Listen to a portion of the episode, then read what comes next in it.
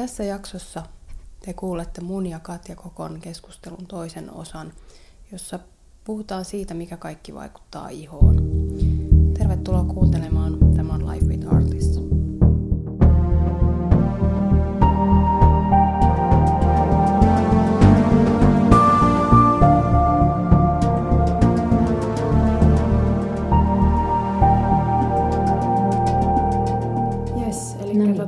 Viime viikolla me puhuttiin sunkaan kosmetiikan raaka-aineista ja miten ne, mi- mitä hyviksi ja pahiksi ja mitä muuta sieltä löytyy. Mä ajattelin, että me voitaisiin tänään puhua siitä äh, niin kuin vähän syvemmin, että mi- mikä merkitys iholla on meille. Et se on kuitenkin tämmöinen kokonaisvaltainen elin niin sanotusti, eli tota, siihen tulee erilaisia paineita sisältä ja ulkoa ja, ja tota, se on linkittynyt aika tiiviisti siihen, mitä meidän sisällä tapahtuu. Niin puhutaan tänään tosiaan ihosta ja miten iho vaikuttaa meihin, meihin ja meidän elämään ja miten me toisaalta voidaan vaikuttaa sitten meidän ihon hyvinvointiin. Mutta tota, mitä jos sä mietit, niin, kun, niin mitä sulla on ollut, milloin sun iho on voinut parhaiten ja huonoiten? Milloin se on ollut parhaassa kunnossa tai milloin se on ollut huonoimmassa kunnossa? No huonoimmassa kunnossa ähm, se on ollut joskus ähm, parin kympin, parikymppisyyden alkupuolella, kun mä oon lopettanut e-pillerit. Niin aika nopeasti sit siitä tapahtui tämä tyypillinen räjähdys. Et hormonitoiminta meni aivan, aivan sekaisin. Mulla oli ollut aina siihen saakka ihan siis semmoinen niin täysin posliininen, sileä iho, missä ei ollut niin kuin varmaan ikinä mitään näppylöitä.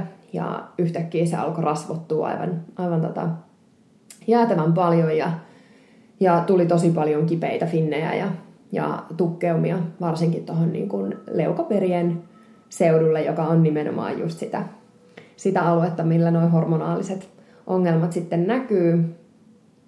Ja ää, se niin kuin tavallaan vähän muuttu sillä pysyvästi sit se ihotyyppi sen myötä, että vaikka ne alkoi pikkuhiljaa ajan myötä ne pahimmat ää, finnit helpottamaan, niin se iho jäi silti sellaiseksi mm, niin kuin rasvottuvaksi ja, ja mulla tuli tosi paljon tukkeumia. Ja ähm, luonnon kosmetiikan myötä sitten tosiaan silloin reilu 10 vuotta sitten ihan selkeästi se ihon, ihon kunto alkoi parantumaan, mutta siihen jäi semmoinen tietyn tyyppinen niin kuin rö- röhelöisyys ja epätasaisuus siihen ihon pintaan ja, ja ehkä vähän semmoinen niin kuin sameus. Ja tavallaan niin kuin, jos mä nyt tarkastelen sit sitä aikaa, kun on käyttänyt jo luonnon kosmetiikkaa, eli tämä, viimeiset reilu 10 vuotta, milloin se iho olisi ollut huonoimmillaan, niin ää, se oli suurin piirtein jotain vuotta 2014, kun mulla oli aivan todella voimakas stressi, että mä olin henkisesti ja fyysisesti aivan, niin kuin, aivan puhki. Niin silloin mä muistan, että, että niin kuin mun koko poskien iho on ollut, ollut sellainen, että, että siellä on, on tosiaan ollut semmoista niin kuin aika voimakasta tukkeumaa ja, ja mun huokoset, ihohuokoset on ollut aika semmoiset niin kuin näkyvät ja laajentuneet. Siinä on ollut vähän semmoinen niin kuin, ähm, elinvoimattomuus jotenkin siinä iholla. Ää, parhaimmillaan mun iho on ollut nyt viimeiset, ää, viimeiset neljä vuotta ehkä. Ja ihan selkeästi nyt viimeisin vuosi niin aivan mielettömän hyvässä kunnossa. Et mun iho on paljon kiinteämpi, mitä se on ollut aiemmin. Ja ää, ne huokoset ei näy samalla tavalla kuin silloin vuonna 2014. Mulle ei juurikaan tuu, tuu mitään tukkeumia tai mustapäätä. Joskus saattaa tulla sinne tänne joku, joku yksi pieni näppylä, mikä on ihan niin kuin, toki normaalia. Joo, toi oli hyvä, kun sä mainitsit tosiaan noin, että lopetit e-pillerit. Minkä ikäinen sä silloin olit, muistatko sä yhtään? Mä oon ollut silloin varmaan 20, kun mä oon lopettanut e-pillerit. Joo. Joo. Eli tosi nuori. Eli mä oon syönyt niitä silloin tosi nuorena. Joo, Joo no se, en tiedä miten niin kuin nykyään, mutta se oli aika tyypillistä silloin itsekin, kun olin teini, että aika, aika nuorena niitä alettiin määrätä. Kyllä, niitä ja vaivaan kuin vaivaan. Joo, ja mulla kanssa oikeastaan silloin oli siihen, että, että tota, iho, ihossa alkoi tietysti, kun sukupuolihormonit alkaa teiniässä, niin totta kai ne hormonit vaikuttaa. Mulla ei mikään kovin paha akne ollut, mutta sen verran oli semmoista pientä näppylää ja muuta, että sitten lääkäri päätyi siihen, että e-pillereillä ruvetaan tasapainottaa sitä hormonitoimintaa ja sitten se ihokin siinä paranee samalla. Ää, mä en nyt muista, ehkä sillä oli jotain vaikutuksia jo siihen ihoon, mutta tosiaan kanssa se sama kokemus, että sitten kun ne lopetti ne pillerit, mä olin varmaan 20, ehkä 21, kun mä lopetin kanssa ne, niin tota, sit siitä se puolisen vuotta ei, puolisen vuotta oli ihan ok, mutta sitten sen jälkeen se räjähti se iho. Joo. Ja tota, ja, ja no oikeastaan sitten just ehkä siinä vaiheessa, kun alkoi itsekin käyttää luonnokosmetiikkaa, niin sitten se niin kuin tasapainottui. Ja ehkä voi sanoa silleen, että se suurin muutos oli ehkä siinä niin kuin ihon, en tiedä voisiko sanoa värissä, mutta siinä, että se ei ollut enää mm. niin samea. Joo. Siitä tuli jotenkin paljon kirkkaampi. Niin Ihan sama, se, sama, sama muutos niin kuin mulla ollut myös. Mm. Kyllä.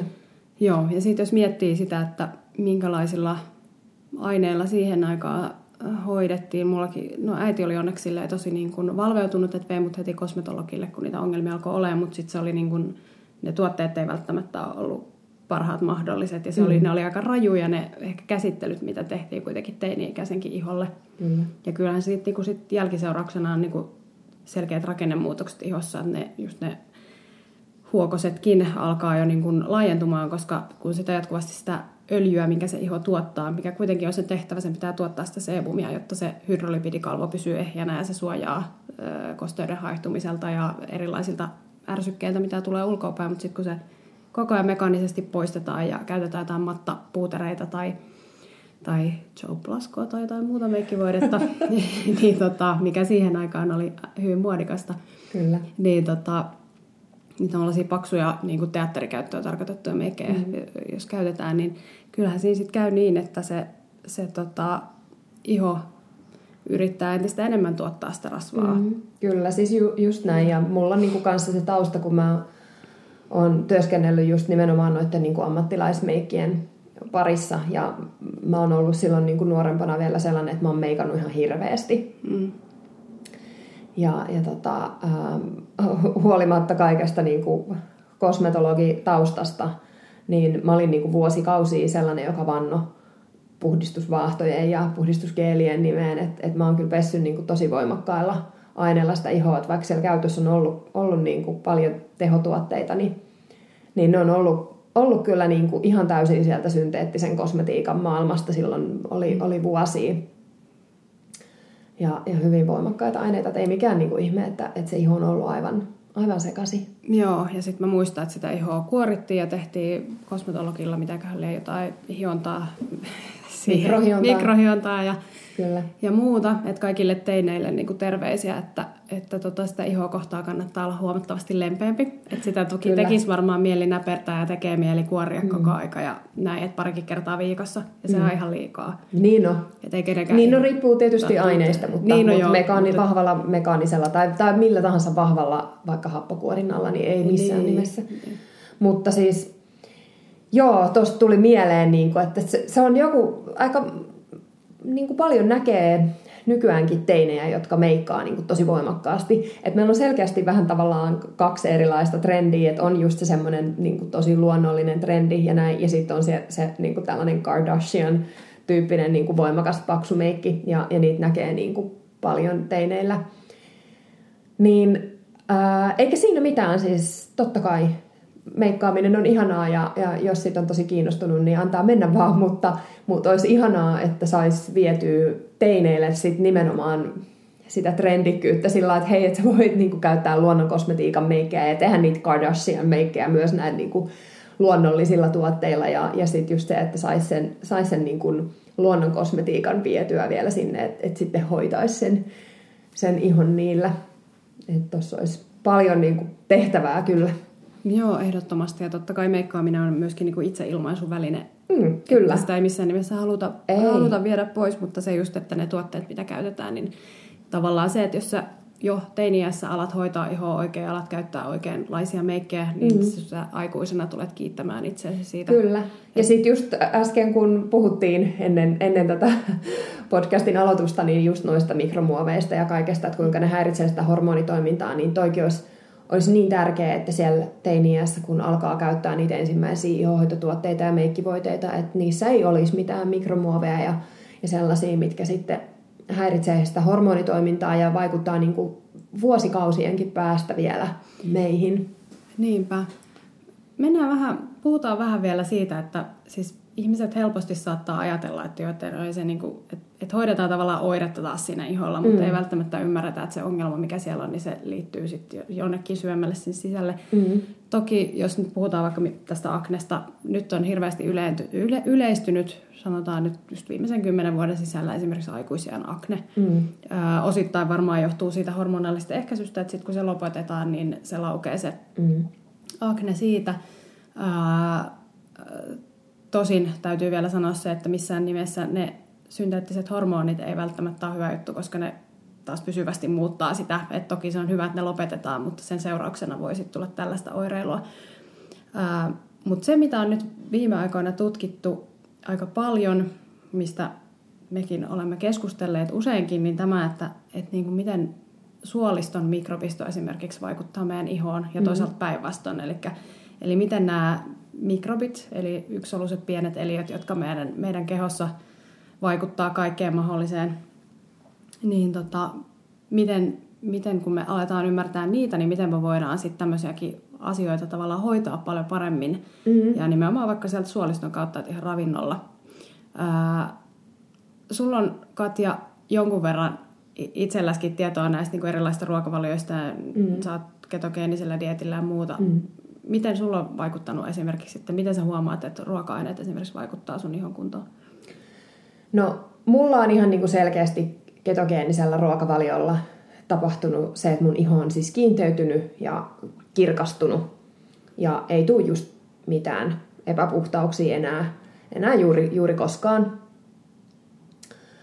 Ähm, ja samoin sitten se ketogeeninen ruokavalio on niinku selkeästi vaikuttanut mun, mun suolistoon. Eli kaikki äh, vatsan turvotus on esimerkiksi hävinnyt ihan kokonaan, mikä oli ennen mulle niin kuin tyypillistä. Että syömisen jälkeen niin vatsa oli turvonnut, vaikka mä en, en käyttänyt mitään niin kuin, äh, gluteenia tai, tai, tai sokeria tai, tai tällaisia ruokavaliossa, mutta joka tapauksessa se oli kuitenkin niin kuin mun keholle väärin koostettu se ruokavalio ja, ja nyt niin kuin mä näen ihan selkeästi vaan siis sen, että se, se oli siis aivan liian hiilihydraattipitoinen ja, ja mulla on ihan varmasti ollut siellä jonkin niin kuin sortista insuliiniresistenssiä ehkä, ehkä tai mitä ja voi olla jotain niin kuin muitakin ongelmia, että mä en ole käynyt kuitenkaan missään niin kuin labroissa missään vaiheessa tai näin, mutta, mutta että ne muutokset on ollut tosi voimakkaat sillä ketolla, että suoliston toiminta on niin täysin normalisoitunut ja ruoansulatus on, on täysin niin kuin normaali. Vatsassa on ihan erilainen olo, mulla on niin kuin kokonaisvaltaisesti aivan erilainen olo, on, on tosi niin kuin energinen ja selkeä ja kirkas olo, mikä sitten taaskin vaikuttaa siihen, että, että mulla on parempi mieliala, joka vaikuttaa siihen, että mulla on niin kuin selkeästi sellainen olo, että mä oon niinku paremmin yhteydessä itseeni. Että se lähtee ihan siis sieltä niinku tosi jotenkin, miten se voisi sanoa, tosi sieltä niinku, se konkreettiselta tasolta, että suolisto toimii hyvin, niin mulla on enemmän tavallaan sellainen olo, että ihan kun mä olisin yhteydessä öö, omaan itseeni tai maailman kaikkeuteen niinku kirkkaammin, että et mä en vaan niinku pysty enää ajattelemaan asioita niin, että että ne olisi erillisiä toisistaan, mm. vaan ne on todellakin niin kuin yhteydessä toisiinsa. Ja, ja mulla tosiaan siis ihon kunto on parantunut ihan huomattavasti ketolla. Ja, ja niin kuin, ää, kyllähän tuosta niin suolisto asiasta puhutaan paljon just siihen niin kuin akneenkin liittyen, mutta silti niin kuin, mitä keskusteluita niin kuin seuraa, niin kyllä kuitenkin ihmisten semmoinen kokonaisvaltainen ymmärrys ja tieto on aika suppeeta ja pintapuolista siitäkin huolimatta, että, että tästä asiasta niin puhutaan paljon. Ja, ja tosi monella on, on sellainen käsitys, tai lähes aina mä törmään siihen, siihen tota, ää, kun vaikka nyt aknen hoidosta niin puhutaan, niin lähes aina ää, aknesta kärsivä henkilö sanoo, että, että mulla on tosi puhdas ja hyvä ruokavalio, että, että mulla ei ruokavaliomuutokset auta. Ja se on, ää, jos ei ole käynyt oikeasti niin kuin ravintoterapeutin tai ravintovalmentajan vastaanotolla ja ei ole sitten vaikka niin kuin tutkittu labroilla noita asioita, niin aika harvoin on kuitenkaan niin kuin se totuus sit ihan se, että siellä olisi osannut tehdä itse niin kuin oikeanlaisia ja tarvittavia muutoksia, että, että kyllä sinne niin tarvitsisi sen oikeasti ammattilaisen avuksi noissa asioissa.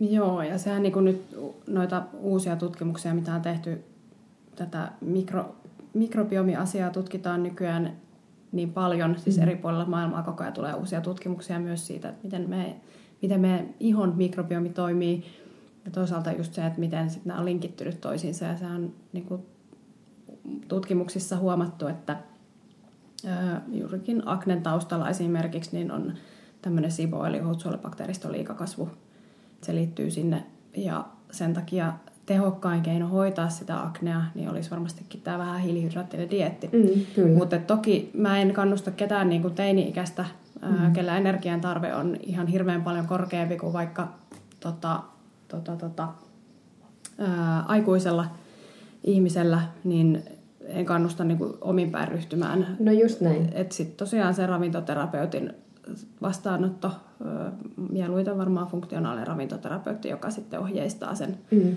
sen ruokavalion kanssa, niin Kyllä. voidaan katsoa sitten se, että mi, miten se energian tarve täytetään sitten jollain muulla kuin mm. niillä hiilihydraateilla, että hyvillä rasvoilla ja näin edespäin. Mutta tota, Öö, Mutta sitten sanotaan että jos sä... Anteeksi muuten, että keskeytän. Tuli vaan siis tuosta energian saannista öö, mieleen ja, ja nämä niinku eri ruokavaliot. Et se, minkä mä oon niinku selkeästi huomannut myös ähm, itselläni aikaa ennen niinku ketogeenista ruokavalioa, kun mun ruokavalio on ollut hyvin niinku kasvispainotteinen, niin äh, mä oon elänyt nyt jälkeenpäin niin kuin ymmärrän sen, että mulla on ollut niin kuin varmasti välillä ää, alikalorit ongelmana. Ja, ja sehän myös niin kuin sekoittaa sitä hormonitoimintaa. Et, et se, mikä mulla on niin kuin ehkä suurin ongelma just ennen sitä niin kuin ketogeenistä, että mulla oli niin kuin jatkuvasti nälkä. Ja mä jouduin syödä niin kuin todella usein. Ja, ja mulla oli siitä huolimatta aina sellainen olo, että mulla on vaan niin kuin nälkä.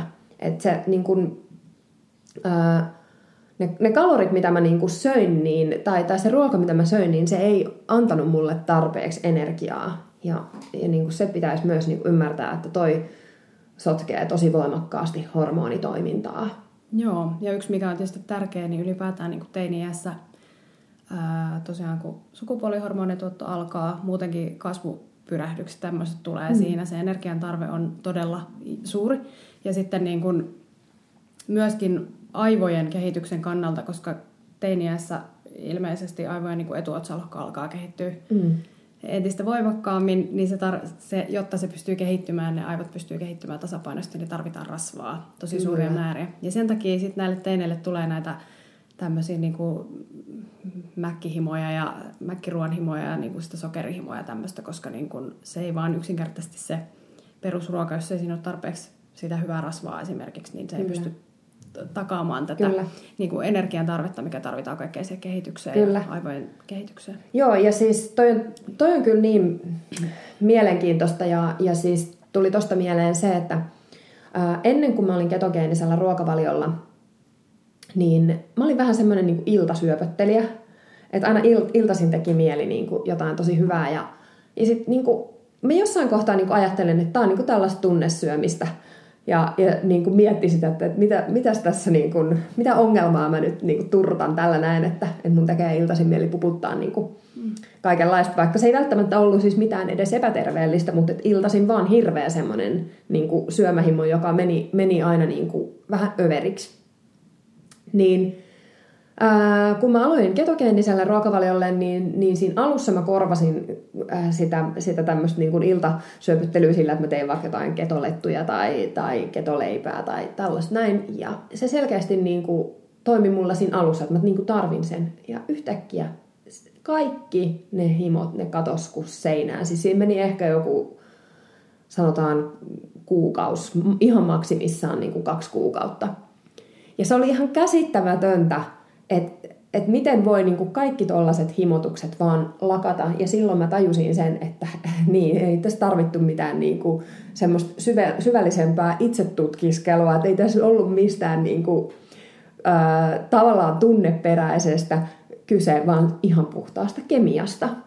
Niin toikin on niin kuin tavallaan ää, on mun mielestä tosi niin kuin merkittävä oivallus siinä, että, että kuinka paljon nämä ruokavalioasiat ää, ja, ja, ja suoliston toiminta ja kaikki vaikuttaa oikeasti meidän niin kuin mielialaan ja, ja kaikkeen. Että et, et nämä on vaan niin, niin kuin yhteydessä toisiinsa. Kyllä, joo. Ja toi varmaan niin kuin ylisyöminen mm. on myöskin yksi aika iso ongelma just silleen, että et sit jos ei saa niitä hyviä rasvoja tarpeeksi, niin sit syödään yli. Ja no sitten meidän niin kuin, tavallaan se suolisto- ja ruoansulatuselimistöä koskaan niin kuin lepää. Että se on niin kuin jatkuvasti niin. prosessoimassa jotain Kyllä. ja myöskin sitten se myrkkyjen poistosysteemi, mikä optimaalisessa tilassa toimiessa niin kuin hoitaa kaikki myrkyt pois oikeita mm. reittiä. Ne ei tule sinne välttämättä mm. sinne ihoon, sitten ne epäpuhtaudet ja muut, niin se ei pysty toimimaan normaalisti. Ja nythän paljon puhutaan just tästä pätkäpaastosta kanssa, että jos, jos niin kuin tota, sanotaan, että ei ole valmis ketogeeniseen, niin sekin voi olla yksi semmoinen, että kokeilee mm. sitä. Että niin kun... Mullahan lähti keto, niin kun, ketolle siirtyminen vahingossa liikenteeseen ja, ja se, on, se on alkanut nimenomaan mulla pätkäpaastosta. Ja se alkoi siitä, että, että mä aloin juomaan rasvakahvia aamuisin. Mutta niin et, et meidän kehohan on tosi viisas. Sehän niin kuin, yrittää hakeutua sinne tasapainoon. Mm. Ja, ja sehän niin kuin, yrittää parantua niin tuommoisessa äh, voi olla ihan hyvin niin kuin kyse siitä, siitäkin tuommoisessa niin sanotussa äh, himossa tai, tai, tai tuommoisessa niin kuin ylisyömisessä, että meidän, meidän keho niin kuin nimenomaan just yrittää huutaa niitä ravinteita, mitä se oikeasti niin kuin tarvisi ja, ja niitä niin kuin yrittää täyttää niitä, niitä sen tarpeita, mutta sitten me vaan niin kuin vielä tyydytetään niitä ehkä väärällä tavalla. Niin, kyllä. Mm. Joo, ja itsellä kanssa ollut niinku semmoinen, mulla taas niinku ehkä siihen no, kokonaisvaltaiseen ymmärrykseen, niin, niin on vaikuttanut monetkin asiat, asiat mutta ää, ravinnon kannalta niin Ayurveda on ollut yksi semmoinen kanssa, että siinähän kanssa suositaan niin kuin vähän harvempaa ehkä ateriarytmiä ja, ja tota, just sille, että jos olet tiettyä kehotyyppiä, niin sä söisit vain kolme kertaa päivässä ja näin. Ja ja omien lasten kanssa se on auttanut ymmärtämään hirveästi, että on niinku huomannut, että okei, että lapsi, tämmöinen pieni lapsi, niin se syö aika niinku silleen, silleen luontaisesti, silleen mikä sille sopii. Mutta sitten meillä on niinku se opittu tämmöinen, että okei, mm. että viisi ateriaa päivässä, että syökö lapsesi aamupalan, syökö se lounaan, syökö se välipalan, syökö se päivällisen mm. ja sitten sen iltapalan. Että niin kuin meidät on opetettu siihen, että tämä on nyt se terveellinen rytmi, missä pitää olla, mutta se ei välttämättä kohtaa sitä lapsen luonnollista rytmiä. Että sitten tavallaan mm. niin kuin, ää, sanotaan nyt niin, että et, et, sitten on niinku tämmöisiä tosi ää, provosoivia otsikoita, että hipit on näännyttänyt lapsensa, kun ei ole syöttänyt, ne haluaa tosi terveellisesti hoitaa. Mä en nyt niinku siihen lähde, mutta se, että, että jos nyt jo, joku kerta on silleen, että mun lapseni on silleen, että mun ei nyt tee mieli tota, vaikka iltapalaa syödä tai tätä, niin silleen, että no sitten älä syö. Mm. Tai että ota vaikka nyt vaan sit jotain kevyttä hedelmää tai jotain tämmöistä, että se ei nyt tarvi joka aterialla olla se just tämä, varsinkin tämä leipää nyt Suomessa tuputetaan joka aterialla mm. tai muuta, että se voi, voi koostua vähän eri tavalla ja se voi silti olla terveellinen, se voi itse asiassa parempi sen terveydelle mm. kuin se, että mä nyt tiukasti seuraan vanhanaikaista ruokaympyrää ja teen sen mukaan sen, mm. Kyllä. sen päiväaterian. Mutta sitten nyt me lähdettiin tosi pitkälle tuonne ruokakeskusteluun, mutta se totta kai on tärkeä osa mm. tätä, koska se vaikuttaa aika oleellisesti meidän ihoon. Kyllä. Eli on huomattu, että meidän suoliston mikrobit kommunikoi verenkierron ja keskushermoston kautta meidän ihon mikrobien kanssa Kyllä. myöskin ja vaikuttaa suoraan siihen, miten meidän ihon mikrobit toimii ja sitä kautta mm. siihen, miten meidän iho toimii. Mutta, tota, mutta se, mikä on mielenkiintoista, niin se, että, että kun on tutkittu myöskin, ää, siis Suomessa tehty tämmöinen tutkimus, missä hierottiin tämmöistä metsämultaa iholle. Mä olin, ää, mitäs tästä nyt on, pari vuotta sitten siellä juurikin ympäristötiedon foorumissa ympäristöministeriössä kuuntelemassa näitä suomalaisia mikrobiomitutkijoita, niin siellä tämmöinen Helsingin yliopistolta tämmöinen tutkija kuin Lasse Ruokolainen kertoi silloin, että he on mukana tällaisessa projektissa. Siinä tutkitaan Joo. tätä, että kun hierotaan tämmöistä humusmultaa, mikä syntyy siitä, kun havunneulaset ja lehdet mm. ö, satelee ja maatuu tuonne maahan. Siinä muodostuu semmoisia humushappoja ja samalla kun niitä humushappoja muodostuu, niin se, ää, tässä metsämullassa ää, on sellaiset olosuhteet, että tietyt erittäin hitaasti lisääntyvät mikrobilajit pystyy siellä elämään. Ja, ja nyt on sitten monessakin eri tutkimuksessa huomattu, että okei, että nämä juurikin nämä metsämullassa olevat mikrobit, niin pystyisi vaikuttaa meidän elimistöön monellakin tasolla terveyttä edistäen. Eli muun muassa allergikoille niin nämä tämmöiset bakteerit on tosi hyviä tai atopikoille tai mistä nyt mistä tahansa tämmöistä epätasa, bakteeriepätasapainotilasta kärsiikään, niin ne pitää sitä tasapainoa yllä, auttaa, auttaa siihen tasapainottamiseen, mikrobioomin tasapainottamiseen. Ja tota, tässä tutkimuksessa tehtiin niin, että hierottiin tämä metsämultaa iholle ja, ja sitten huomattiin, että itse asiassa – Toki sitä menee siinä vähän samalla hengitysteihinkin, mutta huomattiin, että, joo, että se vaikuttaa siihen, miten suolistomikrobit käyttäytyy. Joo. Eli tämä kommunikaatio toimii myös toisinpäin, mikä, on, mikä siis tietyllä tavalla mullistaa kyllä mun mielestä meidän ihonhoitoajattelun täysin. Kyllä. Meidän täytyy ymmärtää, että se mitä ikinä me laitetaan sinne iholle, mm. niin ne mikrobit, jotka elää iholla, ne alkaa välittää siitä viestiä sinne suolistomikrobeille ja muille Kyllä. mikrobeille. Tämä on just se, mitä ihmiset ei niinku, äh, tai no, valtavirta ei välttämättä ymmärrä. Tai se, että, että se niin kuin iho ja keho nähdään niin erillisinä toisistaan. Mutta joo, ää, mä oon koko ää, elämäni, tai siis la, mähän on kasvanut tuolla landella ja, ja niin kuin koko ihan siis pikku tytöstä asti hoitanut eläimiä ja, ja niin kuin tonkinut tuolla metsää ja multaa ja, ja mitä ikinä.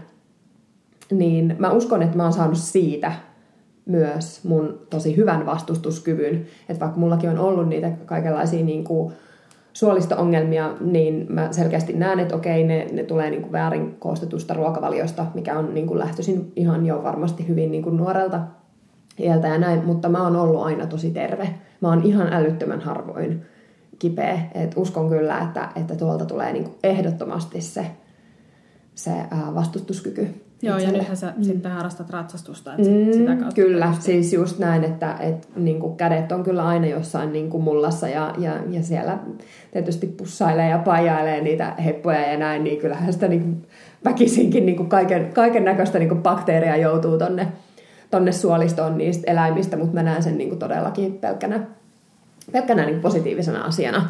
Ja näin, tämä on siis ihan hirveän mielenkiintoista, että tuollaisia tutkimuksia on tullut ja ja toivottavasti tätä aihetta niin tutkitaan vielä, vielä lisää, niin, niin ehkä pikkuhiljaa se käsitys siitä ihonhoidosta lähtisi niin kuin muuttumaan, että, että ymmärrettäisiin se, että, että, että jos me levitetään niitä steriilejä mikromuoveja, silikoneja, mineraaliöljyjä ää, iholle, niin, niin ne todellakin vaikuttaa meihin kokonaisvaltaisesti, puhumattakaan sitten tietysti vielä kaikki säilöntäaineet ja, ja, ja tällaiset näin, niin, niin kyllä sillä saa aika tehokkaasti koko systeemin, ekosysteemin sekaisin.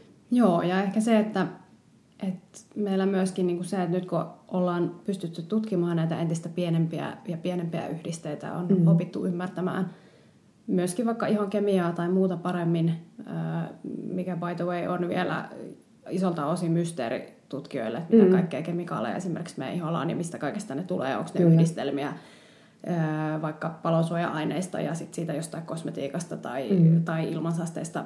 Eli siis kun Sekoitus niitä joo, kaikkia. Ihon kemiaa mm. on tutkittu, niin, niin, niin se on ollut hämmentävää, että, että sieltä löytyy semmoisia yhdisteitä aika paljon, mitä tutkijat ei vielä tunnista. Mutta tota, mut sitten se, että monet semmoiset aineet, mitkä kuitenkin on pystytty tunnistamaan sieltä, kun sitä on tutkittu, niin on esimerkiksi just vaikka nämä no, kemialliset UV-filterit. Kyllä. Ja nähtävästi ne menee syvemmälle kuin me olemme ajatelleet. Kyllä. Ja sitten on just nämä tämmöiset erilaiset vaikka pinta-aktiiviset aineet, mitkä toisaalta, niin kuin vaikka sodiumlauryle-etterisulfaatti, eli mm. SLES, mikä on varmaan voimakkain tämmöinen pinta-aktiivinen aine, se valmistetaan etoksyloimalla sodiumlaurylisulfaatista ja, ja tota, jolloin se muuttuu sellaiseen muotoon, että sen myöskin tietysti biohajoavuus heikkenee. Mutta, tota, mutta se, että esimerkiksi tämmöinen ainesosa, niin, niin se meidän lainsäädännössä ajatellaan, ajatellaan poishuhdeltavana aineena. Mm-hmm. Mutta sitten kun mm-hmm. on tutkittu silleen, että ihmiset on ollut monta päivää peseytymättä, siis... käyttämättä, niin huomataan, että se kerrostuu sinne.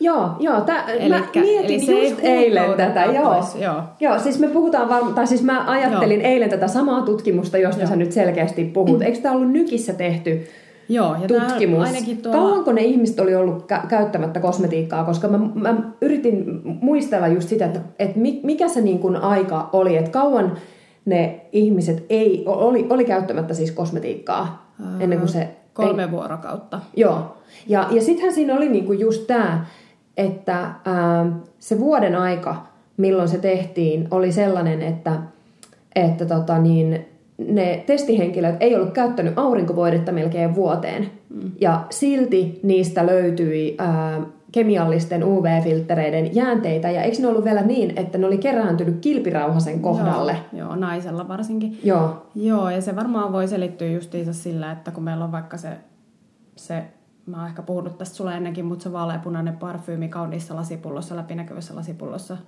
niin just se, että jos me halutaan, että se säilyy semmoisena sen värisenä, niin Kyllä. niin sinne laitetaan niitä UV-filtreitä. Sitten ne on vielä alkoholin liuenneena, jolloin ne imeytyy ehkä vielä syvemmälle kuin mitä ne vaikka mm. emulsiosta imeytyisi. Kyllä. Niin se voi olla yksi, yksi syy, että jos sitä on sitten suihkuteltu tälleen reippaasti sitä.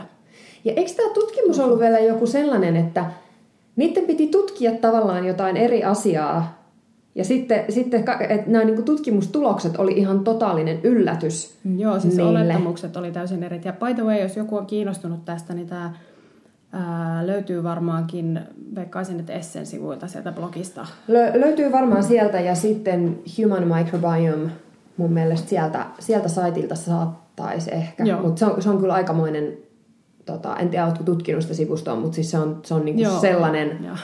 Tota, Joo, se ongelma, että sinne tulee koko aika niin paljon uusia tutkimuksia, niin. että sit sä löydät... Se olisi ihana, jos ne jotenkin niinku kategorioisi niitä tai niinku nostaisi niitä, niitä sillä että sieltä oikeasti niinku löytäisi sillä nopeasti ja helposti niitä, mutta, mutta tämä kyllä löytyy Essen, Essen sivuilta.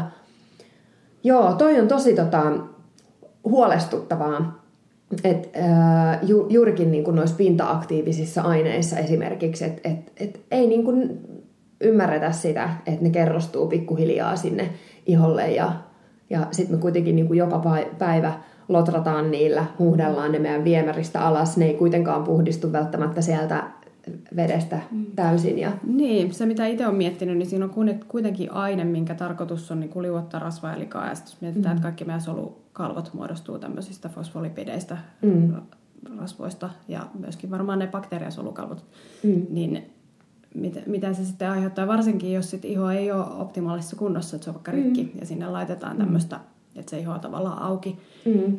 niin mitä ne sitten aiheuttaa siellä. Mutta tota,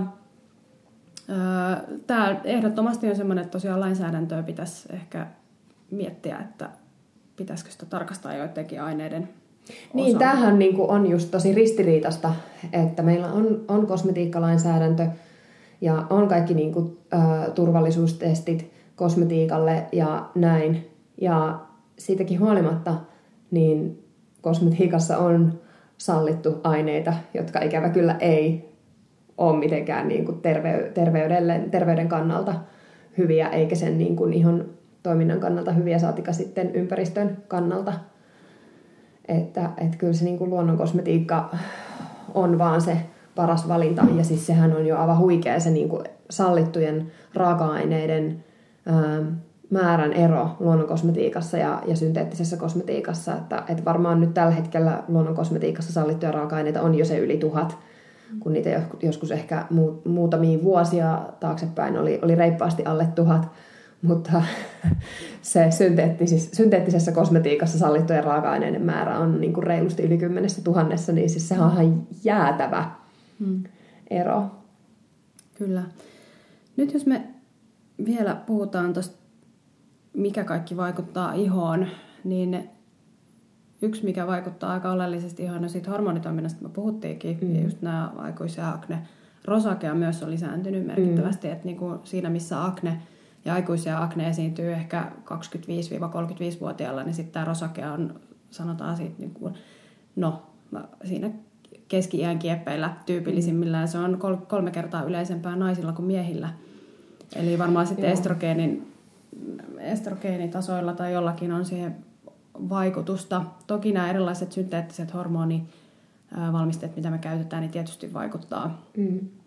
Vaikuttaa, että silloin kun me tuodaan synteettistä hormonia kehoon, niin meidän keho koko ajan stressitilassa se yrittää tasapainottaa sitä, mm. niitä estrogeenitestosteronihormoneja. Ja sitten tietysti omat, oma tietynlainen hormonituotanto saattaa vähentyä tiettyjä hormoneja mm. muodostus samalla tavalla kuin aikaisemmin.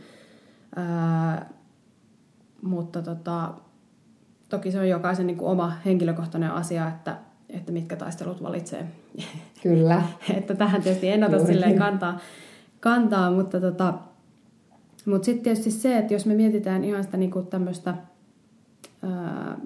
henkistä painetta myös, mikä meidän iho on. Et se on niinku tavallaan se, mitä me näytetään ulospäin ihmiselle, niin mm. meidän iho on aika olennaisessa roolissa siinä. No mä olin just menossa, tai, tai ju, niin. ju, just tota, alkamassa sanoa tästä, että esimerkiksi siellä niinku, äh, Rosakean taustalla, tämä on tietysti nyt niinku, yleistämistä, mutta hyvin usein se rosakea puhkee naisille, jotka elää niin sanotusti ruuhkavuosia, ja, ja sitten todella usein siellä taustalla on, mä aina käytän tällaista sanaa kiltteyssyndrooma, että ne on aika usein sellaisia ää, naisia, jotka on ylitunnollisia, siis todella tunnollisia ää, työnantajiaan kohtaan ja, ja aina laittaa niin toisten tarpeet ää, itsensä edelle. Ää, siellä voi olla jotain niin ylisuorittamista ja se voi liittyä siihen niin kuin työhön, toisista huolta pitä, pitämiseen, ähm, mutta myös niin kuin urheilussa ja kaikessa niin kuin tällaisessakin.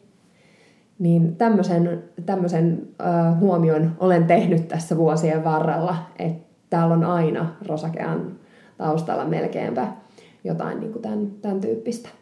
Joo, ja varmaan se stressi tietysti yhtenä tärkeänä laukasena. Myöskin rosakeassa on huomattu, että siellä on myös tämä ohut suolabakteerista kasvu niin kuin suolistossa yleensä. Mm. Oliko se nyt 70 prosentilla, kellä on, tää, tästä on myös tämmöinen tutkimus tehty. On, ja sitten, sitten siis maksan toimintahan on kan, kanssa niin kuin yksi, että ö, rosakea, atopia sekä ö, akne, niin siellä on kans, kans sitten niin kuin, tiet johtavat myös maksaan.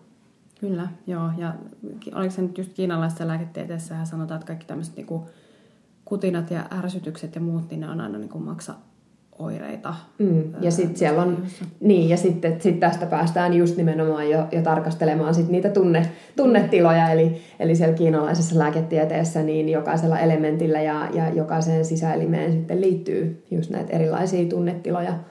Että kyllä nämä on, niin kun, on monisyisiä asioita ja, ja vaikuttaa kyllä siihen ihon kuntoon. Joo, niin sitten yksi, mikä itse olen taas sitten, kun olen itsekin atopikko taustaltani, mm. niin kiinnittänyt huomiota, että minkälaisia atopikot on ja, ja sitten myöskin aikanaan yksi tämmöinen antralääkäri, tästä on nyt monia vuosia aikaa, niin silloin totesi tämmöisen lauseen mulle, että, jo, että atopikot ovat tämmöisiä päänsä johdottamia ihmisiä. Joo. Ja kyllä mä tunnistan sen itsessänikin ja on huomannutkin just, että, että se niin kuin energia on koko ajan täällä pään alueella, aivot käy tuhatta ja sataa koko ajan niin kuin kontrolloidaan ja niin kuin skannataan sitä ympäristöä mm. ja kaikkea. Et se on tietynlainen semmoinen varmaan suojamekanismi, mm. mekanismi kanssa niin atopikalla, että yleensä ollaan niin kuin tosi herkkiä jo sieltä lapsesta asti. Mm. Öö, ja, ja sitten kun on niin herkkä, niin sit sitä haluaa suojella itseään sillä, että niin kuin koko aika tarkkailee sitä ympäristöä ja pyrkii pitämään niin kuin kaikki langat käsissä, että mitä tapahtuu. Ja sitten kun mä oon ollut kosmetologien kanssa, kun mä tietysti työssäni heitä koulutan niin kanssa, niin, niin tota, sieltä monesti kanssa kuulee sitä, että jotta atopikko on tosi vaikea saada rentoutumaan. Joo, että, että se kyllä. Niin kun, tavallaan se ihmisen kohtaaminen, että se pitää jo valmistautua silleen, että okei, että että no niin, että nyt mulle tulee tämmöinen henkilö, jolla on atopia, niin, niin millä mä saisin sen rentoutumaan, että tehdäänkö me jalkakylpy ensin siinä mm. ennen kuin se hoito alkaa, tai, tai joku tämmöinen, että saadaan oikeasti se keho rennoksi, koska sitten jos se on koko aika siinä semmoisessa niin jännittyneessä tilassa, mm. niin eihän se hoitokaan samalla tavalla pure sit siihen tavallaan, just se, että kun me ollaan niin kokonaisvaltaisia, niin, niin myöskin ne meidän stressilevelit, ne vaikuttaa suoraan sinne suolistomikrobeihin ja, mm. ja siihen meidän ihoakin myöskin. Kyllä.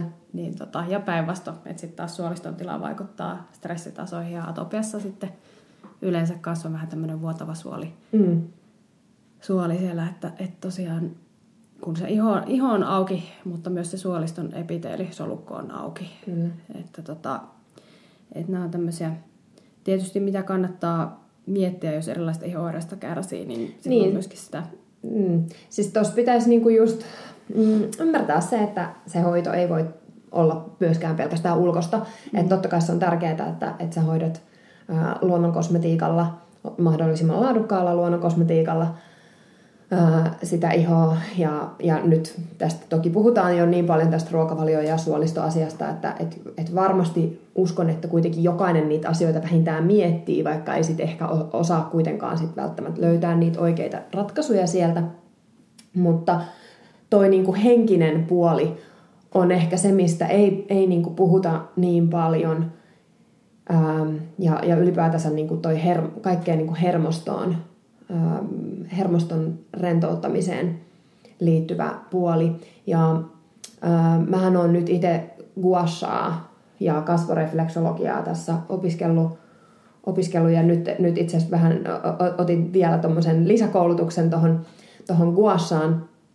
Ää, ja, ja se on siis ihan äärimmäisen mielenkiintoista, kun mä oon sen guashan kautta nyt tutustunut vielä enemmän faskioitten maailmaan. Ja, ja tää on niinku ihan nyt mulle semmonen, niinku, että wow, kokonainen niinku uusi maailma aukes, että kuinka paljon meissä on faskioita ja kuinka paljon niissä faskioissa on siis hermopäätteitä. Ja aika usein niin kuin esimerkiksi se, että jos meillä on niin kuin lihaksessa joku kipu tai, tai jännitys, niin se tuleekin niin kuin sieltä faskioista. Ja, meidän niin kuin faskiat ja hermosto on täysin niin kuin, ää, kommunikaatiossa keskenään. Niin millaisia vaikutuksia niin kuin tällä kaikella on, on sitten vielä iholle. Ja, ja, ja tästä päästään niin kuin just siihen, että miten tärkeää olisi hoitaa kosketuksen kautta. Just käydä hoidoissa tai sitten hoitaa itse itseään faskia käsittelyillä tai erilaisilla hieronnoilla. Avaan vielä kuulijoille, mitä faskiat on. Mm, ää, faskiat on siis tämmöistä niinku sidekudoskalvoa ja ähm, ne, on, ne on meidän niinku lihasten ympärillä, mutta niitä on sisäelinten ympärillä.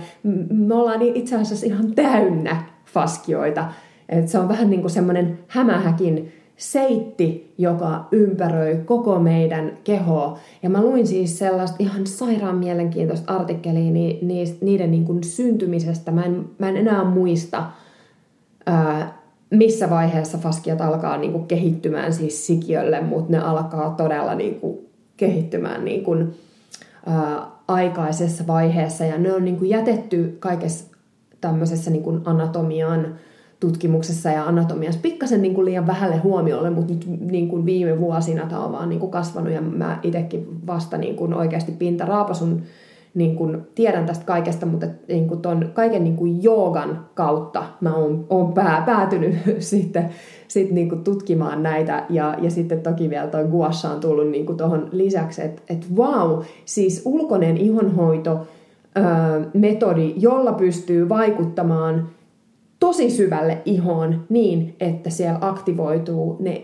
niin kuin kehon omat ää, ää, mi, mi, mitä sanaa mä nyt haen, ää, mekanismit, miten keho pystyy parantamaan itse itsensä sieltä niin kuin sisältä käsin. Se on ihan hirvittävän mielenkiintoista. Kuulostaa tosi mielenkiintoiselta. Joo, kyllä. Ja sitten sit niin kuin, ää, ka- kaiken niin kuin esimerkiksi sen, sen niin kuin, ää, yin-joogan kautta itselle on myös avautunut niin kuin, ää, tuosta maailmasta niin kuin se, että et meidän pitäisi myös ymmärtää se, että meidän niin kuin kasvot ja vartalo ei ole erilliset toisistaan. Eli jos sulla on joku iho-ongelma, niin, niin olisi tosi ää, terapeuttista ja, ja, ja tehokasta hoitaa myös sitä niin kuin vartalon ihoa. Esimerkiksi just sillä niin kuin tai, tai sitten erilaisilla hieronoilla tai just sillä, sillä guashalla, mikä vapauttaa sitten niitä jännityksiä sieltä faskioista. Se saa verenkierron virtaamaan. Me pystytään myös niin kuin tehdä sillä semmoista lymfaattista käsittelyä, parantaa niiden kuona-aineiden poistumista kehosta – ja, vapauttamaan myös jännityksiä lihaksissa. Se vaikuttaa suoraan meidän parasympaattiseen hermostoon. Ähm, ja, ja niin kuin ylipäätänsä sen, sen kautta, että me niin kuin vaan pystytään parantaa sitä verenkiertoa niin paljon, että, että meidän niin kuin solut ja kudokset saa enemmän ää, ravintoa ja, ja happea sen parantuneen verenkierron kautta. Ja, ja sitä, sitä kautta jo niin kuin sä saat ihan käsittämättömät tulokset siinä mm, niin kuin on mielettömän mielenkiintoista. Ja tuossa tosiaan, olisiko tästä nyt pari vuotta aikaa, niin mun mielestä Tanskassa julkaistiin joku tutkimus just niin kuin tästä kosketuksesta ja sen vaikutuksista mm. ihmiseen. Ja onhan se, mun mielestä se on aika mieletöntä, että siinä tutkimuksessa todettiin, että suurin osa niin kuin näistä NS-hyvinvointiyhteiskunnan ongelmista tai terveysongelmista, niin, niin voitaisiin niin kuin, suurin osa tosiaan sillä kosketuksen voimalla mm. Kyllä. Että se, että toinen ihminen koskettaa sinua. Että me ollaan jotenkin tavallaan samaan aikaan, kun me ollaan tämä ylivoimainen, kehittynyt länsimainen ihminen, mm. niin mm. me ollaan tultu kauas sieltä metsästä ja me ei olla, me niin kuin aika, just mietin tuossa yksi päivä, mulla tosiaan on niitä lapsia, niin mietin yksi päivä, että, että jos ajattelee näitä metsästäjäkeräilijöitä, mm. Ja niillä kun se lapsi syntyy, niin joku kantaa sitä koko ajan. Mm. Se on ihan turvallisuussyistä. Että joko mm. se on mm. siinä, varmaan niin kuin ensiksi se on niin kuin siinä äidin kannettavana, mutta sitten mahdollisesti jossain kohtaa, vielä kun ei itse kävele, niin muiden, muiden kannettavana myöskin sitten. Että se on koko ajan niin kuin ihon lähellä. Kyllä. Ja mun ö, ensimmäinen poika syntyi keskosena, pienenä keskosena, ja joutui sitten vähän aikaa olemaan tuolla kätilöopistolla – sen syntymän jälkeen niin kuin hoidettavana, niin sitten siellä tehtiin semmoista kenguruhoitoa, että niin kuin minä ja mun mies niin heitettiin niin kuin itsemme alusvaatteesille ja me saatiin semmoinen niin kuin kylpytakki sieltä ja sitten se vauva otettiin niin kuin alastomana siihen ihoa vasten ja pidettiin siellä niin kuin takin alla, että se saa olla siinä lähellä sitä ihoa, koska se on niin kuin tutkittu, että se tätä keskosten niin kuin aivojen kehitystä, sitä kehitystä ylipäätään niin kuin mm. edistää. Ja tota, ja sitten niinku, mä mietin niinku meidän kulttuuria, että sit nyt ollaan tultu niinku siihen, että et heti kun mahdollista, niin haluttaisiin se mm-hmm. lapsi, niinku, että no voisit nyt kasvaa että äkkiä pois, pois niinku tavallaan sylistä. Tai se, että et meillä on jotenkin niinku, mm. kulttuuriset muutokset niin isoja. Se ei ole niinku kenenkään yksittäisen vanhemman syy tai mitenkään näin, mutta se on vaan muuttunut siihen, että se kosketuksen määrä on ihan hirveän paljon vähäisempää. Niin, kyllä. Ja siis ihan aikuisilla ihmisillä – Mm. se, että et, kaiken niin kuin ton sosiaalisen median myötä esimerkiksi, niin me ei olla enää kontaktissa mm. ää, samalla tavalla ihmisiin. Ja, ja totta kai on siis, että et monet meistä, niin kuin mä itsekin elin vuosia niin kuin yksin, niin ei, ei mulla ollut mitään niin kuin säännöllistä toisen mm. ihmisen kosketusta siinä. Mutta kuitenkin me, me pystytään myös oikeasti koskettelemaan itse itseämme ja, ja niin kuin, hoitamaan, hoitamaan itse itseämme erilaisilla äh, hieronnoilla ja just vaikka täällä Guassalla, mistä varmaan ehkä ensi podcastissa saatetaan puhua, puhua sit vielä enemmän ja, ja näin, mutta että et, et ei se, se ei niinku pelkästään se, että sun on pakko saada se kosketus aina toiselta ihmiseltä. Se on totta kai aina ihan eri asia, mutta just vaan siis sen takia haluan vaan pointata ton, että että niin kuin kosketuksen parantava voima ei todellakaan ole pelkästään niiden ihmisten yksin oikeus, jotka elää vaikka jonkun toisen ihmisen kanssa. Mm-hmm. Että kyllä me voidaan niin kuin myös itse itsellemme antaa sitä kosketusta, vaikka totta kai se olisi, olisi aina paras, että me ollaan niin kuin oikeasti kontaktissa niihin toisiin ihmisiin. Joo, ja varmaan se, niin kuin, jos koskettaa itseäänkin, niin se semmoinen kehotietoisuus paranee. Ja kyllä. sitä kautta myöskin se, koska niin kuin esimerkiksi atopikoille voi olla vaikeakin niin kuin se, että joku toinen koskettaa Kyllä. Että se saa saman tien niin. niin sen jännityksen päälle, on totta. koska niin kuin on, on tavallaan niin herkkä, että yrittää mm. suojella itseään. Toi on muuten ihan totta, noita ihmisiä on niin. paljon. Niin. Joo. Mutta tavallaan, että jos sä opit ensin itse koskettamaan itseäsi ja mm. tuut silleen niin kuin kehotietoiseksi eri tavalla, niin mm. se voi helpottaa myös sitä, että sun on helpompi antaa toisen koskettaa mm. itseäsi. Ja kyllä siis tommosille ihmisille nimenomaan jooga tekisi tosi hyvää. Mm. Esimerkiksi just se yin jooga, koska se on niin ää, rauhallista ja meditatiivista. Siinä viipytään niin pitkään ää, asennoissa ja käytetään hyödyksi syvää hengitystä, joka jo niin kuin itsessään rentouttaa meidän niin kuin, tai aktivoi parasympaattista hermostoa, eli rentouttaa, rentouttaa sitä autonomista hermostoa. Mutta ää, mä niin kuin just nimenomaan näen, näen esimerkiksi joogan ja vaikka sen yin-joogan semmoisena niin kuin kunnon tutkimusmatkana syvemmälle sinne itseen ja omaan kehoon. Ja, ja sieltä voi tehdä ihan mielettömiä oivalluksia ja, ja, ja niitä niin kuin, se, se on tavallaan semmoinen tutkimusmatka, mikä ei ikinä pääty. Et, et nyt mulla on itsellä kymmenen vuotta takana hyvin niin kuin intensiivistä joogausta ja uh, on vaan sillä että milloin tämä niin kuin loppuu, että kun koko aika vaan niin kuin tuntuu, että aukeaa jotain uutta, niin se tuntuu ihan käsittämättömältä, että vieläkinkö. Mm. Ja, ja, ja usein niin. tuntuu siltä, että nythän, tämä vasta, että nythän mä vasta niin kuin pääsen jyvälle siinä, että, että mi, mistä tässä niin kuin kaikessa on, on kyse ja, ja mitä tässä mun niin kuin kropassa tapahtuu, mutta näköjään se ei ehkä ikinä lopu. Niin, ehkä se on niin kuin semmoinen elämänmittainen oppimismatka tämä on. elämä. Tai on, siis niin, niin, niin, niin. Että... Mutta tuo jooga on niin kuin siinä tosi hyödyllinen niin kuin, äh, väline ja just, just semmoinen, minkä mä näkisin semmoisena tosi hyvänä äh, välineenä tukea sitä niin kuin, ihon hoitoa ihan niin kuin selkeästi, että jos siinä niin kuin iholla on, on jonkinlainen ähm, iho-ongelma tai sairaus, niin, niin sä pystyt niin kuin vaikuttamaan tuommoisilla tavoilla hyvin voimakkaasti myös sinne hmm. ihon kuntoon. Nyt kun me ollaan tässä niin kuin käyty tätä keskustelua ja, ja ollaan yhtä mieltä siitä, että iho on niin kuin elin, jonka hyvinvointiin olennaisesti vaikuttaa suoliston kunto. Siellä mm. on se hermotus siellä ihossa sille tuntoaistille mm. ja, ja, tota, ja myöskin sitten se meidän niin stressitasot ja ajatus vaikuttaa siihen, niin minkä takia meillä, tai mitäköhän muutoksia meidän pitäisi niin kuin tässä niin kuin lähestymistavassa näihin iho-ongelmiin tehdä? Nythän se niin kuin, sanotaan, että jos menee ihotautilääkärille, mm. poikkeuksiakin on, mutta suurin mm. osa varmasti sitten kuitenkin saa edelleen sieltä vaan sitten sen jonkun tetrasykliinin tai jonkun raakutanin, raakutanin tai jonkun lääkityksen tai sitten sen kortisonivoidereseptin tai muun, niin kun se ei selvästikään, niin kun se on vain oireenhoitamista, se ei selvästikään paranna näitä, näitä tilanteita. Mullakin niin kuin uran, uran aikana tullut vastaan ihmisiä, jotka on syönyt tyyliin kolme raakutan kuuria ja mm. edelleen se ongelma vaan pahenee ja pahenee kerta kerralta. Niin ja siis, on, siis täytyy sanoa, että on, totta kai on myös niitä ihmisiä, joille se raakutan mm. on niin kuin kertalaakista tai vaikka sit siitä seuraavasta kerrasta toiminut. Ja ihan niin kuin, siis ja he, he kokee sen varmasti positiivisena. Totta kai se on, mm. on varmasti sille henkilölle positiivinen kokemus, jos siitä iholta niin merkittävä sairaus niin kuin paranee. Mm.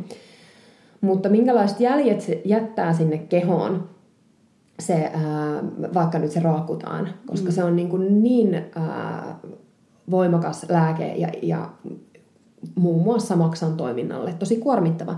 Ja jos me ei niin kuin yhtään lähdetä tekemään sellaista syvempää tutkimusmatkaa, kuinka paljon meillä jää ehkä niin käsittelemättä sieltä mm. kaiken näköisiä asioita ja ne, ne, ne niin kuin, ää, sen oireen todelliset aiheuttajat ja, ja syyt, niin se on mun mielestä harmi, että, että sitten niin kuin lähestytään vaan, vaan tota kautta, että halutaan vaan niin kuin hoitaa se oire siitä nopeasti niin, pois. Se on, niin kuin, silleen, se on ongelman siirtämistä, ei hoitamista, niin. vaan se on ongelman siirtämistä nimenomaan. ja se manifestoituu ehkä toisella tavalla sitten. Niin, nimenomaan. Joku, jollain toisella tavalla se sitten saattaa niin kuin myöhemmin, mm. myöhemmin, myöhemmin ilmentyä, mutta, mutta siis toi on niin kuin, tossa on niin vahvat näkemyserot sitten mm. esimerkiksi joidenkin ihotautilääkäreiden kanssa, että, että pitäisi ehkä enemmän niin kuin tehdä sellaista syvällisempää yhteistyötä, mutta en mä tiedä, niin kuin, tuleeko se mm. ymmärrys koskaan kovin niin kuin, lähelle näiden niin kuin, ikään kuin kahden maailman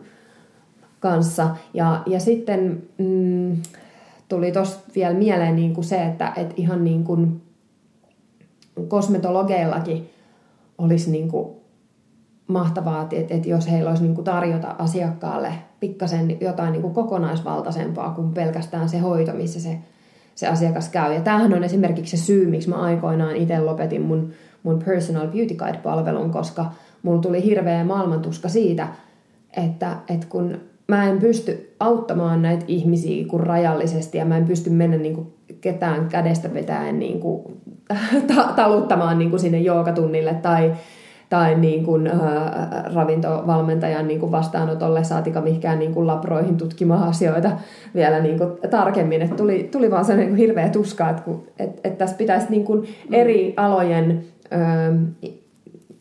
osaajien tehdä niin kuin tiivistä yhteistyötä. Ja, mm. ja siinä on niin kuin tosi iso vastuu myös sillä asiakkaalla itsellään. Ja, ja just se, minkä on myös niin kuin itse kokenut niin kuin pitkän työ, työuran niin kuin aikana, on, on se, että hirveän usein asiakkaat saattaa jotenkin niin ulkoistaa sen ongelman hoidon niille ulkopuolisille asiantuntijoille sitten. Tavallaan vaikka niin kuin su, sulla on ä, asiakkaana itselläsi tosi niin kuin voimakas vastuu siinä, että sä myös itse osallistut mm. siihen prosessiin ja, ja oot niin kuin avoin, avoin. Joo, mä oon joskus miettinyt, tota, että, että mehän on, meidäthän on niin kuin tavallaan opetettu siihen, että, että me ollaan tämä holhousyhteiskunta. Niin. Meille kerrotaan, mitä meidän pitää tehdä. Niin just. Ja sitten mä oon miettinyt joskus, että miksi, miksi niin kuin Suomessa se toimii niin hirveän hyvin. Miksi me ollaan niin hirveän kuuliaisia, koska mm. esimerkiksi joskus muistan, että joku lääke, ison lääkeyrityksen johtajalle, että sen takia Suomessa halutaan tehdä kaiken maailman lääketutkimuksia, koska täällä ihmiset niin kuuliaisesti syö sitä. Meillä on terveydenhoitojärjestelmä, niin. mikä on niin systemaattinen ja ihmiset Kyllä. Käyttää niitä lääkkeitä, mitä niille annetaan. Että ne hirveän kuuliaisesti käyttää ne kaikki. Se Kyllä. voi olla syy myös meidän ylimedikalisoitumiseen täällä Suomessa, mm. että Niinpä. me ollaan niin naimisissa näiden lääkeyhtiöiden kanssa. Mutta tota, ei, ei oteta sitä nyt tähän keskusteluun sen syvemmin.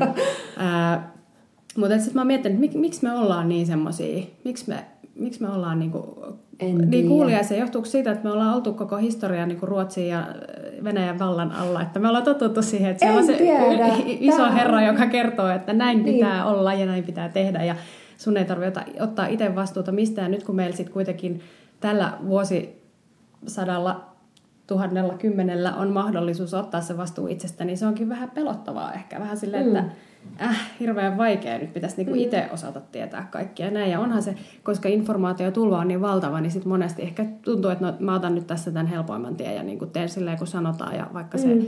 ehkä sitten sisimmässään jossain alitajuisesti saattaa tajuta, että se ei olekaan mulle hyväksi. Äh, mutta, tota, mutta se, mitä ehdottomasti peräänkuulutan ja mun ultimaattinen toive, haave olisi se, että jonain päivänä meillä Suomessa se ihon, ihon hoitaminen ja tämmöinen kokonaisvaltainen hoitaminen otettaisiin ihan yht, niin kuin siihen lääketieteen osaksi samalla kuin se on vaikka ajurvedassa mm, tai jossain kyllä. muussa vastaavassa.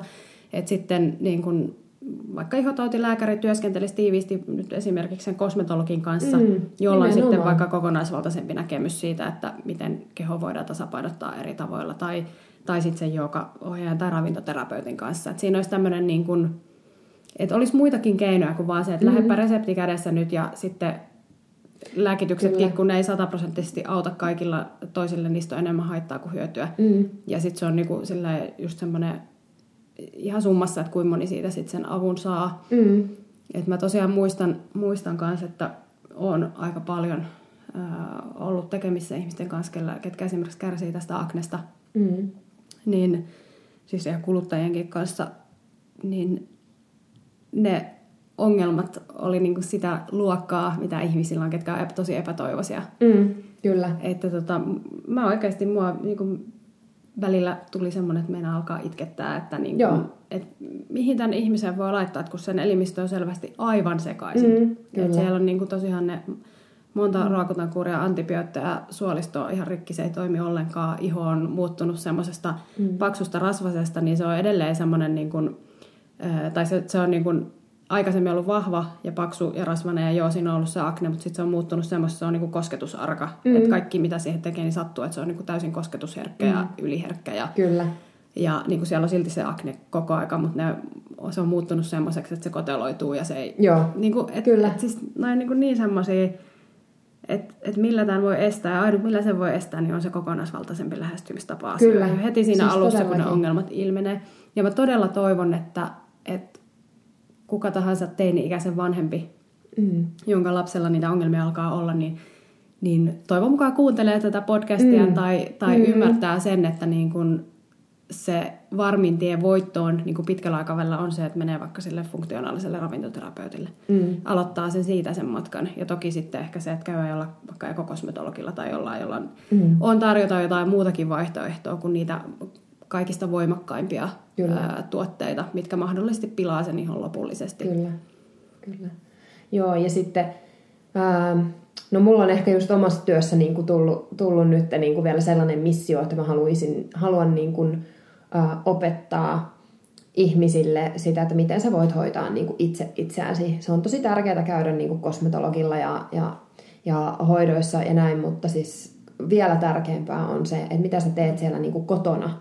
Et ei se ole vaan sillä, että et, et, et, et sitten silloin kun sä käyt jossain niin kuin hoidossa, niin sä saat sen tavallaan sen mm. hyvän hoidon, vaan kyllä se niin kuin kaikki oikeasti tapahtuu siellä, siellä kotona. Kaikki se niin kuin oleellinen. Joo, ja se on varmasti just niille ihmisille, ketkä on oikeasti silleen, että nyt mä haluan itse ottaa vastuun Niin, ei kun siis niillähän se on. Haluan, niin, niin mm, varmasti mm. heitä palvelee parhaiten se, että mm. koska sitten helposti jää siellä kosmetologillakin käymättä, jos kokee, niin kuin, että no mä en nyt siltikään tiedä, mitä mun niin. pitäisi itse Yleensä siinä käy sillä lailla, että, että kun äh, pääsee jotenkin siihen niin kuin itsehoidon maailmaan, mm niin silloin sit ymmärtää paremmin myös sen merkityksen, että mitä, mikä merkitys on niin kuin toisten tekemillä hoidoilla. Ja sitten yleensä alkaa panostamaan enemmän siihen, että, että käy hoidoissa jossain niin kuin kosmetologilla tai hierojalla tai, mm. tai, tai näin. Joo, ja se mikä pitää kyllä mainita tästä niin kuin omankin uran varrelta, että siis Suomessahan meillä on todella huipputasoisia kosmetologeja löytyy, siis aivan niin kuin, mm. ja sullakin on vähän kokemusta siitä, että mitä mm. maailmalla Mm, kyllä, on, on vertailukohtaa niin kuin todellakin. Joo, siis Suomessa on niin kuin kosmetologian koulutus ihan huipputasolla, mutta kyllä sinne niin kuin paljon lisääkin työkaluja saisi tulla. Mm.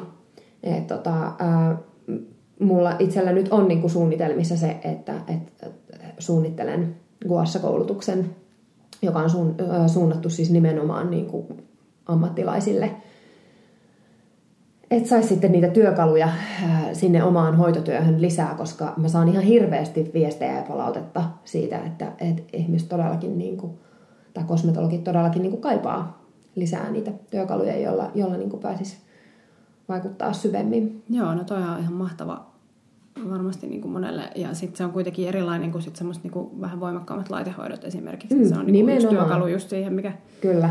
Mikä Kyllä. on sitten tämmöinen lempeä vaihtoehto. Ja siis esimerkiksi nyt tämä Guassahan on niinku sellainen, että ähm, se on tosiaan kiinalaisesta lääketieteestä äh, pohjautuu, tai siellä, siellä sitä on niinku käytetty, mutta se on, se on niinku nimenomaan ollut ähm, sellainen, sellainen niinku perinteinen itsehoidon väline, että se ei ole ollut semmoinen, että sä meet jollekin niinku kiinalaisen lääketieteen tohtorille – ja, ja se tekee sulle guasha-hoidon, vaikka totta kai sitäkin siis todellakin tehdään, mutta se on ollut niin kuin ennen kaikkea itsehoitometodi, jolla on siis hoidettu äm, niin kuin esimerkiksi vilustumisia, vilustumisia ja flunssaa tosi paljon, ää, ja erilaisia kiputiloja, migreenejä, pääkipua, ja, ja nyt sitten niin kuin uusimpana nyt on tullut sitten tämä, että et, et se on tullut tähän niin kuin ihonhoitoon. Toi on tosi mielenkiintoista, koska niin kuin ensimmäisenä tavalla, mitä itsekin on siitä niin kuin mm. lukenut tai muuta, nämä ne, ne tekstit oikeastaan, mitkä on tullut vastaan, niin on niin kuin keskittynyt vaan siihen niin kuin ihonhoidolliseen, tai siis semmoiseen, niin kuin, että okei, että näytät nuorekkaammalta ja kaikkea Joo. tämmöiseen. Niin kuin siis samalla tavallahan mä itsekin tutustuin Joo. siihen. Joo, Joo kyllä. mutta siis toi, että se on niin syvälle vaikuttava. Oh vaikuttava hoitomuoto. Niin... Joo, ja nimenomaan vartalonhoito on niin kuin ollut, ollut aikoinaan niin kuin käytetty, ja siis mä oon, niin kuin se, mitä mä tällä hetkellä nyt itse opiskelen nimenomaan lisää, on, on sitä niin kuin vartalolle tehtävää guassaa, ja mä oon siis löytänyt jo itselleni siitä ihan mielettömän työkalun. Pelkästään siis se, että, että teet aamulla niin kuin sanotaan kahden minuutin guassa hoidon vartalolle, niin siis ne vaikutukset näkee iholla. Mä tein tuossa joku aika sitten semmoisen No sitten varmaan pari viikkoa Instastoreihin just, just tota, tällaisen niin kuin videosarjan, missä mä olin, olin tehnyt ensiksi pelkästään, ää, siinä oli niin kuin, en, ensiksi siis kuvasin, minkä näköisenä heräsin aamulla. Sen jälkeen mä tein vartalon parin minuutin guassan ja taas näytin niin kuin videoa siitä, että, että miltä iho näyttää. Sen jälkeen mä tein kasvoille guashan ja, ja siinä oli vielä niin kuin kolme eri, eri tekniikkaa, mitä mä tein, niin se ero on niin kuin aivan valtava. Ja siis niin kuin periaatteessa tuotteettomat keinot, onhan siinä siis käytetään niin kuin tu, ihon, äh, ihonhoitotuotteita kuitenkin välissä ja siinä täytyy siis olla joku öljy, että sä saat niin kuin liukasteen siihen iholle, mutta, mutta just se, että miten niin kuin voimakkaasti se vaikuttaa sinne syvälle ihoon ja, ja, ja sitten sit näkyy niin kuin kasvoilla ja silmissä ja, ja, ja kaikessa. Ja just mulle itselle niin kuin noi kasvot on no, luonnollisestikin, kun tässä on niin kuin pelkästään siis ihmisten kasvoilla tehnyt töitä parikymmentä vuotta, niin on niin kuin kehittynyt se semmoinen tietyn tyyppinen silmä näkemään ihmisten niin kuin silmistä, kasvoista, semmoista niin kuin kokonaisvaltaisempaa terveydentilaa ja aistimaan, aistimaan sieltä vähän niin kuin kaiken näköisiä juttuja. Se on ihan hirvittävän mielenkiintoista. Niin, ja, ja, ja, ja kuinka niin kuin, siis ää, voimakkaasti niin kuin meidän tunnetilat vaikuttaa nimenomaan siis just, just meidän niin kuin lihaksistoon ja sinne niin kuin faskia-verkostoon ja näin. näin ja, ja sitä kautta voi niin kuin esimerkiksi kasvoille muodostua tietyn tyyppisiä niin kuin jännityksiä joihinkin tiettyihin kohtaan. Sitten siihen kyseiseen kohtaan alkaa tulla vaikka se tietynlainen ryppy. Mm. Ja, ja, ja, tota, ja siellä niin kuin hidastuu se, se aineenvaihdunta ja, ja verenkierto. Niin sitten sä pystyt niin kuin tuolla tekniikalla vapauttamaan näitä. Joo, mulla on esimerkiksi tässä tää tämmönen maksa, no, maksajuova keskellä. Mulla on ollut lapsesta asti kans tää, tää tota, kunnon sibeliusryppy. Joo. Joo, ja tota, toi on kyllä ihan mielenkiintoista kans. Mä oon itse kanssa käynyt siis kiinalaisella lääkärillä ja viimeksi kun kävin siellä, se teki mulle vähän tämmöistä kasvuakupunktioa samalla, tehtiin mm. niin kuin muutakin hoitoa, niin, niin, niin se oli, ja sit sieltä tuli tietysti ruokavalio-ohjeita kanssa, se on ihana se lääkäri, kelle mä käyn, niin, tota, niin sitten sä olet, no niin, että syö, syö lisää vihreitä kasviksia, että että otsasta näkee, että et syö tarpeeksi vihreitä mm. kasviksia. Mm, kyllä, kyllä. Joo, ja siis noin niin mielenkiintoisia noin niin itämaiset ää, lähestymistavat. Ää, mullakin on tuossa yksi semmoinen siis ihan ikivanha ää, kirja, mikä niin kuin yhdistelee kiinalaista lääketiedettä ja, ja, ja sitten, hetkinen, mikä se on Japanissa sitten läheisesti siihen liittyvä en enää, en enää muista, mutta tämä on semmoinen niin kuin vanha, vanha ukkeli, joka on kirjoittanut niin kuin ton kirjan, niin hän, hän siis niin kuin pystyy analysoimaan ihmisiä ihan pelkästään niin kuin sen perusteella, että mistä kohdasta sun kenkä kuluu ja, ja tiedätkö, missä asennossa sun niin kuin jalat on. Ja, ja koko, siis mm. kannata koko sen kropan läpi ihan siis siihen, siihen että, että millaiset rypyt sulla on muodostunut kasvoihin ja näin. Tämä on, tämä on siis niin äärimmäisen kiehtovaa. Joo, ja siis toihan on niin kokonaisvaltaista hoitoa parhaimmillaan. Nimenomaan, siis just, just se. Ja, ja niin kuin, joo, no, mutta tämä on se niin kuin tie, mihin just haluaisi ihmisiä niin kuin kannustaa enemmän. Ja, ja, ja niin kuin, ää, se on parhaimmillaan siis tosi niin kuin innostavaa ja, ja niin kuin, siis tähän niin kuin, to, asioiden niin kuin tutkiminen kasvattaa sun koko tietoisuutta. Mm aivan, Joo. aivan tota erilaisella tavalla ja, ja, ja niin kuin pikkuhiljaa sä huomaat, huomaat että et, et, tollaisten niin kuin asioiden kautta niin se koko elämäkin voi alkaa siinä vähän niin kuin muuttua. Joo, ja kyllä jokainen ihminen pohjimmiltaan haluaa tulla nähdyksi. Niin mm, jos meillä kyllä, on se joku, joku tota, lääkäri tai asiantuntija, joka, joka näkee meidät kokonaisuutena ja kokonaisvaltaisesti mm. ja ymmärtää meitä, niin on se kokemuksena semmoinen niin elämään mullistava, voi, mm. voi sanoa, että Kyllä. Et, tota, mm, joo, no ehkä, ehkä sitten tosiaan niin kuin voisi ajatella niin, että nyt vielä kun meillä ei välttämättä niin kuin, ehkä ainakaan kaikki tätä virallista länsimaista lääketiedettä edustavat ihototilääkärit, niin ei ehkä vielä ole nähnyt tätä kokonaisvaltaisempaa tapaa, niin kannattaa etsiä tosiaan niitä keinoja sitten muualta. Että nämä mm. ravintoterapeutit juurikin tämmöistä kokonaisvaltaisempaa hoitoa tarjoavat kosmetologit, niitäkin mm. löytyy aika hyvin itse mm. Suomesta. Ja, ja tota, toisaalta vaikka sitten niin kuin akupunktio harjoittajat tai muut, niin voi olla avuksi. Mm. Sitten siihen itsehoitoon, niin tosiaan se yin mm. mitä olet suositellut, niin mm. voisi olla yksi, yksi aika hyvä lähtö,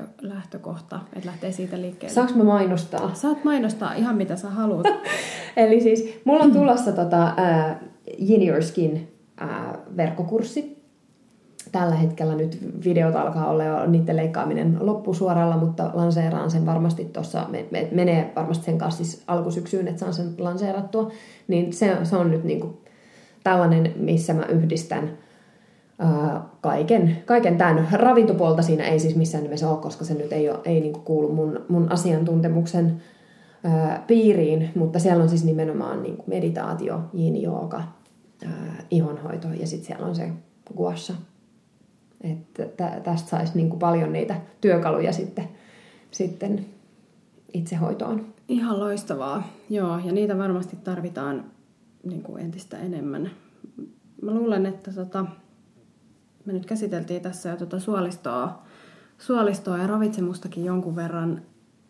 Jos, sä, jos sulla on joku semmoinen, niin kuin, että ihminen on vähän silleen, niin kuin, että no niin, että tästä tuli hirveästi kaikkea ohjeita, että mistä mä niin kuin aloitan ja mistä mä nyt tiedän, niin kuin, että mistä, niin kuin, mikä on hyvää luonnon kosmetiikkaa ja mit, mistä, mä, niin kuin, mistä mä lähden liikkeelle, että mä mm. haluaisin jo niin kuin, aloittaa jotain, niin onko sulla jotain vinkkejä siihen?